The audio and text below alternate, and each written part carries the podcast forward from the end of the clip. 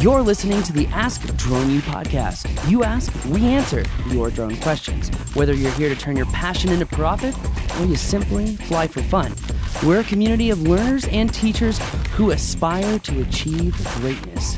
We are Drone U. Hey everyone, and welcome to another friendly episode of Ask Drone U as we cover this week's drone news. With me today, joining me as always, is Mr. Haye Kesteloo from DroneDJ. And it probably won't be the last time I mispronounce his last name. Welcome to the show, my friend. it's forgiven, Paul. No worries. How are you today? I am, uh, as you know, doing very well, very energetic, as usual. But I'm doing very good. How are you, my friend? Very good, very good. Well, that is awesome. We've got a lot of news to cover as we yet again have uh, we missed our, our normal Thursday recording for our Friday Saturday release, but um, excited to be here because there's a lot of drone news and it's interesting. Haye, it seems like October is the month where everyone is launching their come to market products or the products that we can expect to see for the holiday season. And uh, also, we're seeing some new regulations, and uh, we're also seeing a lot of new uses for drones as the, the market matures. So do the utilizations of drones as well. But as we get started today, I'm really excited to talk about something that is extremely troubling. And while I do not believe that this particular act will be passed through Congress or the House, I do find it extremely troubling that yet again another local government is trying to, well, stick its fingers where they may not belong. Haye, what do you have for us? Yeah, uh, it seems like it doesn't stop, really, does it? I mean, first we had the American Security Drone Act a couple of weeks ago. Uh, now it comes from a different corner. It's Senator Mike Lee from, uh, he's a Republican, by the way, from Utah and he is proposing a drone integration and zoning act, which basically would mean that all drone flights below 200 feet would now uh, be authorized, or not authorized, but would be under jurisdiction of local governments, cities, states, and Native American tribes. So taking away that authority from the FAA. In their act, Mike Lee reasons that the FAA cannot feasibly or efficiently oversee millions of drones in every locality throughout the country.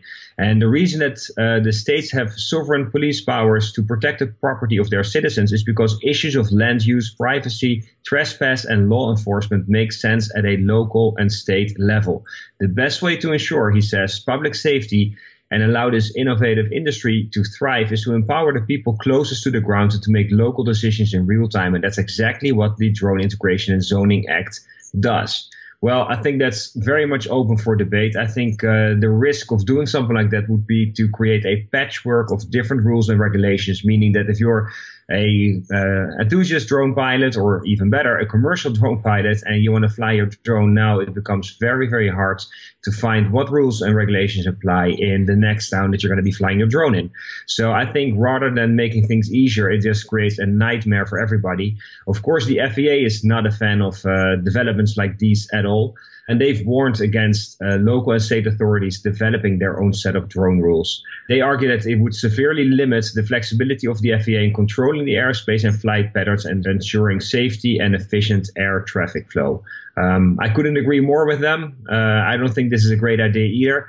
I don't think it has a great chance of making it uh, and, and becoming law. I mean, uh, Mike Lee also was part of the uh, 2017 Drone Federalism Act, which was trying to achieve similar goals, and that never made it out of the committee. So I don't think there's a real risk, but yeah, it's another example of different authorities or different people trying to limit the use of drones throughout the US. And uh, of course, as proponents of drone use, we're no fans of these uh, types of regulations. It kind of reminds me of what AirMap was trying to do back in the days uh, at the beginning of uh, Part 107 as well, and especially with what was going on with the ULC commission on tort law with drones and separating the airspace. I will say, I, like you, agree that I don't think this is going to make it out of you know the committee, but I think it's important for everyone to be educated on what it is, why it may not be a good idea, and how it may affect the industry negatively. Because I think the FAA, like many of us, understand that if there was a patchwork of regulations, the probability and propensity for drone pilots to adhere to those laws when they're not organized and uniform would be almost impossible to enforce. So, you know, I, I think that the FAA, while they have put out the memorandum stating that they are the only government entity that controls airspace. I think that this bill would open up a patchwork of new problems, not only uh, a patchwork uh, of new regulations. Now, with that said, Haye, I will say that this. Uh, you know, I don't think that this is going to go anywhere, just like you said. So I think it's something that people really shouldn't worry about. And it is also uh, funny, you know, if, if anyone out there is dealing with these issues when it comes to local authorities or regulatory bodies potentially trying to enact rules that may not, you know, well, really fit in the framework of the existing federal regulations, I would just quickly respond in a shameless plug um, to say don't forget to check out the drone um, advocacy kit. That's droneadvocacykit.com. Has every piece of paperwork that you need to help educate your community about what they can and cannot do when it comes to drone regulation. Also, don't forget if you are representing the drone community, please do so professionally because we all appreciate it. In fact, hi, I think that's something that should be a, a story in itself as professionalism in the drone industry because there could be opportunities that people are not only ruining for themselves and their own companies, but ruining for the industry as a whole. Now, with that said, there's this next piece of drone news is really, really fascinating. Not only is it fascinating, but it's a beautiful story. Haye, you're someone who has kids, right? Can you imagine if one of your kids, your your daughter or your son, had gone missing for a few days and it's starting to get cold now and you're wondering if they would even survive the night? Well, you've done a great job at getting about 5 to 600 of your nearest friends together to look for them, but no one's finding them. I'm sure the thoughts running through your mind would get well rather ridiculous and the fear is just kind of overwhelming you, but it looks like thermal cameras and drones are really aiding in the development of finding our most dearest family members. Haye, what's going on here? Yeah, this is uh, quite an amazing story, actually. It's a six year old boy uh, who got lost in a cornfield near Becker, Minnesota. So um, his name is Ethan. Ethan came from the school bus and went outside to play with his dog, and somehow he got lost in that cornfield. And he uh, was reported missing in the afternoon, but he wasn't found until almost 2 a.m. at night. So the next day, basically. Uh, so he wasn't missing for days, but he was missing for a good number of hours. And of course, six years old, it's getting dark, it's getting cold. You can only imagine how uh, petrified those parents must have been. And what really struck me in this story is that uh, about 600 volunteers participated in trying to find this six year old boy. I mean, imagine there's 600 people looking for this little boy and nobody apparently can find him until one volunteer launches his uh, Matrice 210 with a thermal camera and starts uh, scouting the area. And sure enough, he does find the boy with his drone. So uh, it just goes to show the power that uh, the right products or the right drone with the right equipment has in the uh, in the hands of uh, equipped or how do you say that uh, people that are uh, well equipped to deal with these products. I think it's an amazing story. I mean, yeah, this kid made it back alive and just fine. He was cold, so in in this case, it wasn't quite the emergency perhaps yet. I mean, saying that uh, potentially his life was saved might be uh, one step too far, but you can only imagine if he wasn't found, it might have turned into a uh, life-threatening situation if he was out there in the cold uh, for the entire night. So again, a great story of drones doing good, and we can only hope for more drones in the hands of more first responders, so that uh, any situation that's similar to this can be quickly resolved. No, it's phenomenal. I love the fact that we're utilizing this technology to save people's lives. I mean, just think of the, you know, just the, the value that it provides and just imagine that one family is no no longer worried about you know leaving their loved ones. So I, I, just find this as one phenomenal use of drones. Love hearing about just how drones are really saving people's lives, and it seems like every day we're hearing a new story about how drones are saving people's lives. Now, in addition, not only are drones saving lives, but it looks like drones may also be saving property, equipment, and workplace compliance. Now, I know none of those go together, but it looks like with Skydio's new release on top of the Skydio 2, it looks like their recent announcement with DroneDeploy could actually change the way that construction companies perform their tasks. Haye, what do you have here?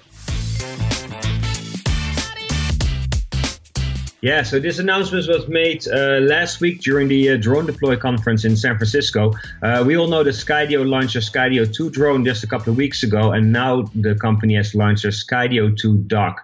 And this is a self contained weatherproof charging station for the Skydio 2 drone, and it should enable you to really fly persistent operations for enterprise applications. At least that's how they call it in their press release imagine you either it's a construction yard or you have a landfill that needs to be uh, monitored and mapped and with a drone setup like this you'd be able to let's say every morning at 9 a.m have the drone fly out do a quick scan or a quick map of the area and basically provide you with information that would update you on the status or your of your construction project or how the landfill is filling up or any similar uh, application. To be able to do this autonomously and safely would of course uh, be a big plus in, in many situations the only thing right now that kind of prevents any company from using a drone in this way is that you're not really allowed to fly drones fully autonomously and also beyond visual line of sight. So if you would want to use a Skydio drone uh, in this manner right now, you would still need a Part 107 certified pilot uh, at the ready and at the controls to intervene if needed. So we're not quite there yet. But it's not hard to imagine that if you put the technology out there and you provide it to companies, that some of those companies are going to start looking for ways to uh, to utilize this capability and perhaps work with the FAA to get the necessary waivers in place to start flying drones fully autonomously on a regular basis. So I think again, it's a uh, it's an exciting uh, development. It's another step forward in the drone industry. And as we've seen with, with many similar situations, once you put the technology in people's hands, they start finding new uses for it. And that a lot of times pushes and triggers the new uh, developments in regulation. It's typically not the other way around, where the regulations come first. So I applaud Skydio for putting it out there. I hope we uh, we get some companies that have found ways to use this technology and are um, going to push the regulation to make the use of drones in this way uh, legitimate. Yeah, this is really interesting because there are so many uses that could come from this, from like daily stockpile reports to permanent record of installation and daily compliance reports on safety violations, which plague some construction companies. The value is definitely there. I think it's always in the how. How will this get done? With the recent release of DroneDeploy saying that they're working with Skydio through their SDK, it is exciting to see what is possible with the Skydio through the SDK.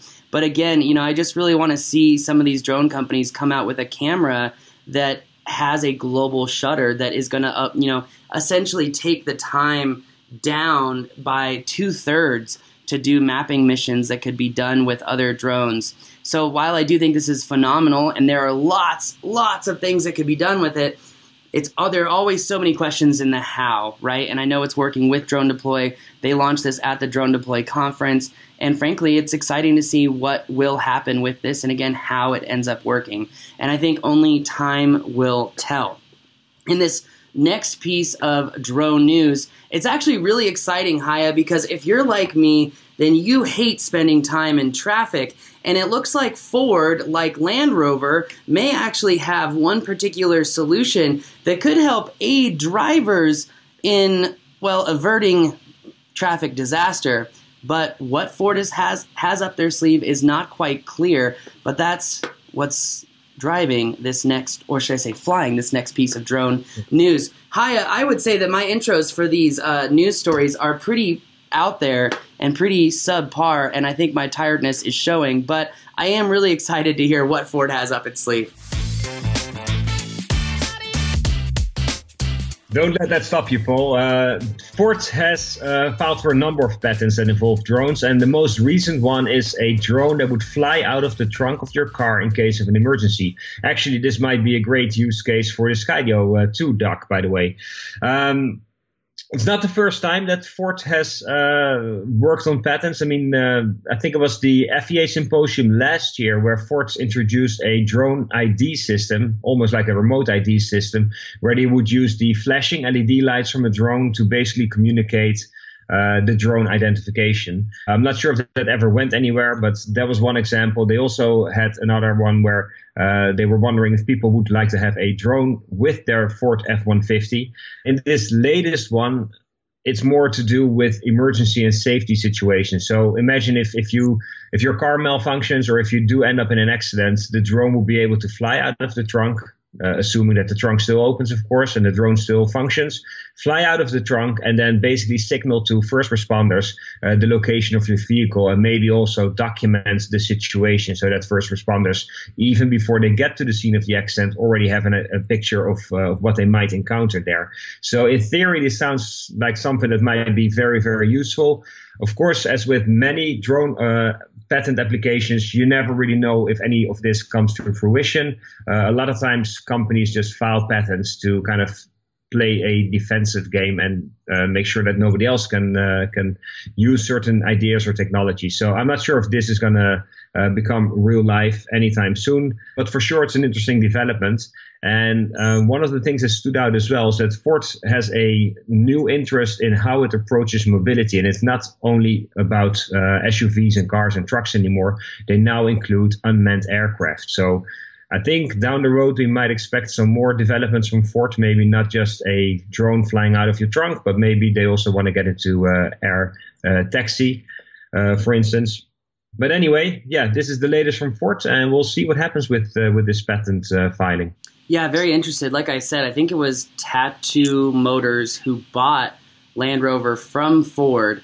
Actually, showcased a Land Rover with a drone flying out of it for uh, traffic. That was a couple years ago. And if you also remember, Ford did the $100,000 contest where they wanted to essentially hire teams to discuss how to take off and land outside of the bed of a pickup truck.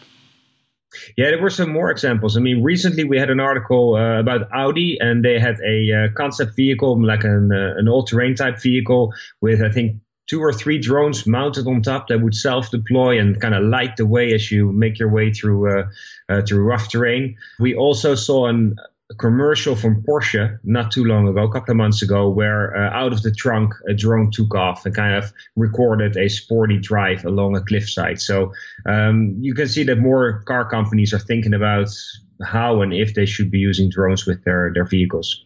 Couldn't agree more. Couldn't agree more. Moving on to our next piece of drone news. It looks like LiDAR is becoming more and more relevant as, well, more and more drone mappers realize the limitations of photogrammetry. What's going on with this last piece of news, Haye? Yeah, so LiDAR has been making uh, uh, headlines really in the uh, historical and archaeological uh, world. I mean, we've seen the use of LiDAR radar systems in airplanes, uh, disco- making new discoveries in Cambodia, but uh, also in Mexico. in this case, it's airplanes and drones that are used with LiDAR to create these high resolution maps. And it's, it's really quite fascinating because a lot of times when you're on the ground as an archaeologist, so sorry, and you're looking for the landscape, you're trying to discover ruins and buildings and patterns in the landscape, it, it becomes kind of hard because you're so close to the detail that it becomes hard to, to see the bigger picture. If you look at these maps that they create with LiDAR, you have a view from much higher up, and all of a sudden you can see streets and canals, and you can see different structures that are uh, sometimes even too large to see when you're on the ground. So it's not the first news story in which we've seen the, the use of LiDARs in combination with airplanes and drones, but for sure it's the most recent one. And in this case, they expect that the world around us actually might be at some point completely mapped with lidar to get all the detail and in this case it was very humbling uh, an experience because of all the detail that lidar had showed that they had previously missed when they were looking at these maya ruins so yeah, very interesting. I mean, they say that the world has been mapped already, and that the last frontier are those places that we cannot see. But yet, I think it's interesting to know that there is a lot that we cannot see. Uh, in addition, that wasn't our last piece of news, as I did actually skip over a very relevant piece of news for myself. Um, as many of you know, one of my favorite things to do is to film ranches on the side. It's one of the very few side jobs, side hustles I still have going on while uh, running and being an executive manager of Drone U. Uh, and that being said, this next piece of drone news is all about how farmers are now teaching sheep to follow drones instead of being scared by them. And I found this really interesting. I also found it really interesting as kind of a metaphor for the industry as it advances and it matures. It seems like less and less people are really afraid of drones as they finally understand what they can and cannot do. But that being said, Haye, this is a really interesting story because, you know, when I go out on ranches all the time, you know, the animals love running from drones. I would say one of the biggest challenges is actually trying to get a drone up in the air when you see wildlife, like rare wildlife. Even last week, we saw this uh, group, this herd of antelope that hasn't been recorded in like a decade or two on camera. And I had 30 seconds to get the drone out of the car. And as these antelope are running away from us, get the drone up, chase them, and try to get a good shot. But I will say, loving that Mavic 2 Enterprise for those particular shots because, well, it's got that onboard recording. So even though I did forget that SD card, I still was able to get the shot. But Haye, what do you have in this last piece of drone news? Nice, nice. Um, so farmers, uh, like many other people, have discovered the use of drones. And initially, the first stories that we came across with farmers using drones were more uh, to chase sheep and to chase them into the direction where you want them to go. So basically, like an uh, airborne uh, dog almost chasing around these sheep. The second story we came across was a guy who actually used a, a DJI Mavic 2 Enterprise with the speaker to record a barking sound and then fly after sheep while barking with the drone to chase them in the right direction. Now, what we, or at least in this story, what was found is that um, those methods only work for so long. I mean, apparently the sheep are a lot smarter than we give them credit for. And at some point, the sheep realize that the drones really aren't a threat. Even if they buzz and they bark at them, uh, they're really not a threat. So the sheep stop responding. Which brings us to this particular story, and I hope I pronounce his name correctly, but Wojciech Benke in Shropshire, England, uh, according to Farmers Weekly, has now started to use drones to try and lure sheep in the right direction. So whenever sheep are fed, he also flies his drone and he hopes that you kind of get this Pavlov reaction where once the sheep hear the drone, they realize, hey, it's feeding time. Let's follow the drone, and we'll get uh, we'll get something to eat. So it's it's funny. It's an uh, it's a different take on using a drone to hurt your sheep. Uh, we'll see if it actually works. It was done in combination with a professor from Harper Adams University. So there's there's some theory to this method. And actually, this professor said that learning to ignore things that are not a threat is a very important function in the evolution and development of animals, saying that it kind of makes sense that these sheep at some point figure out that they don't have to be afraid of the drone. Hopefully, the other method is going to work better, and maybe we'll see more farmers lure their sheep in the right way uh, using drones. So it's something we'll keep an eye out for. Yeah, I think it's really cool. Again, lots of metaphors, lots of analogies for other things that are going on in the industry as drones mature. And I think we're going to leave everyone on that and leave everyone to ask the question of what else will mature in this drone industry because I, uh, I think this next year, 2020, might be a huge evolution in the drone industry as a whole, from how we fly drones to how we use them. I think a lot of things are going to change. And frankly, I'm really excited about that because I'm hoping that it gets a lot of the, the fakers, the Beltway bandits, out of our industry once and for all that will be a very good development. But I think before we get to 2020, hopefully the fourth quarter is going to go out with a bang as well. Literally. On that bombshell, that's going to do it for us today. Haye, thank you so much for joining us once again. Thanks again, as always. My name is Paul. His name is Haye, and you're listening to another episode of Ask Drone U. We believe that videos, images, words, and sounds have the absolute power to inform, inspire, and entertain. We reject indecision, confusion, and vanity, for they work against the community. We are united under the virtues of safety and knowledge. We are a training community of learners and teachers who encourage and energize each other to achieve greatness. We are pilots, videographers, photographers, freelancers, business owners, enthusiasts, experts, and apprentices. We are creators. We are the Drone U.